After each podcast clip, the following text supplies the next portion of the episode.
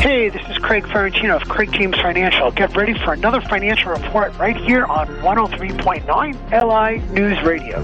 Discussions in this show are for educational purposes only. The views and opinions expressed are based on current economic and market conditions and are subject to change. Securities and advisory services offered through United Planners Financial Services, member FINRA, SIPC. Craig James Financial Services and United Planners are not affiliated. United Planners and its representatives do not offer tax or legal advice.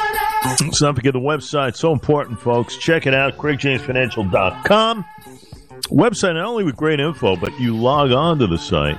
Get prepared for all the webinars and events coming our way. We got one next week, next Tuesday, regarding identity, keeping it safe. We'll talk about that, uh, but that's how invaluable these things are.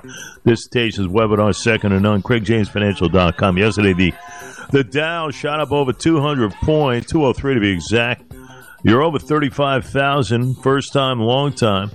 And uh, right now, futures down about 60 or so. Keep an eye on that. We welcome in Mr. Craig Ferrantino for the great Craig James Financial Services. They're located right in the heart of Melville, Broad Hollow Road. And remember, it's tax time coming into play. You want any questions answered by these fine folks? 631 393 2888. Mr. Craig Ferrantino, sir, welcome. Good, welcome. Thank you, Jay. Stocks kick off a Thanksgiving week higher, as you mentioned. The U.S. stock markets were across the board higher, Jay. It's nice to see sometimes. And, uh, you know, we're, we're seeing this November rally, maybe going into what we call a Santa Claus rally. We've been doing this for a few years now, Jay. That's our, uh, Santa Claus is a, we all, we all like Santa Claus rallies. You know, markets, in the United States. It's a it's a New York Stock Exchange holiday, so that's uh, on Thursday, and it's going to have a shortened trading day on Friday, closing at one o'clock. So uh, it's going to be a very very light week from here on in. So I'd even say the next uh, few days will be quiet. So the uh, technology heavy Nasdaq uh, really leads the way higher. Uh, but we're going to get some information today. There's two things uh, we're focusing on. The Fed's going to release what's called the Fed minutes. Out what they're really thinking. This is minutes, or you know, someone who took notes at their meeting. Just like if you go to a board meeting on any organization, you have minutes every every time you meet, and uh, it's part of the it's part of the strategy. Uh, the Roberts Rules of Order, and I think they take minutes there as well. And um, in the we're really looking forward to is the biggest uh, driver of the week is going to be after the bell today, uh, not just the release of the Fed minutes, but after the bell today, we hear from NVIDIA, which is this AI inspired uh, uh, company that makes chips. Now, they make a special type of chip. They actually take chips that are already made by Taiwan Semiconductor and other companies, and mostly uh, top of the line chips. If the supply is there, NVIDIA is going to report. So, um, Heading into earnings, though, this after Tuesday, the close, believe it or not, I did some calculations, Jay, and the stock for NVIDIA is up, guess what, 237% for the year. So uh, it's got, when you multiply the number of shares outstanding times the price of the stock, uh, it's a $1.2 trillion stock, just that one company with a net worth of 1.2 trillion. And uh, it's only one of five companies valued over one trillion. You could probably name some of the others, uh, which is part of that magnificent seven.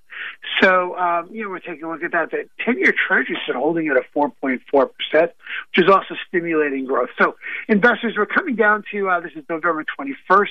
Uh, it is going to get light and busy as the as the year goes on there are a couple of things that you could do that may make sense for this year uh, that uh, will give you either credit on your tax return and or uh, give you uh, and make sure that you have a tax-free future. Those things are critical. We are running out of time where government spends uh, seven trillion dollars a year, but in revenues takes in uh, five trillion. Uh, if you go back and you let the Tax Cuts and Jobs Act go, of 2017, or AKA the Trump tax cuts, and you go back to the tax rates under President Obama, that'll only raise about 800 billion dollars. Uh, so you still then still have a 1.2 trillion dollar deficit, and uh, we also now are servicing the debt on our current bonds on 33 trillion dollars adds another 1.75 trillion. That's just very simple math, Chad. Nobody talks like this, sadly, but uh, that's that's that's the thing here. And then, of course, people looking for aid, uh, and so we're calling for, as you can see, Jay, we're calling for a ceasefire in uh, in Israel.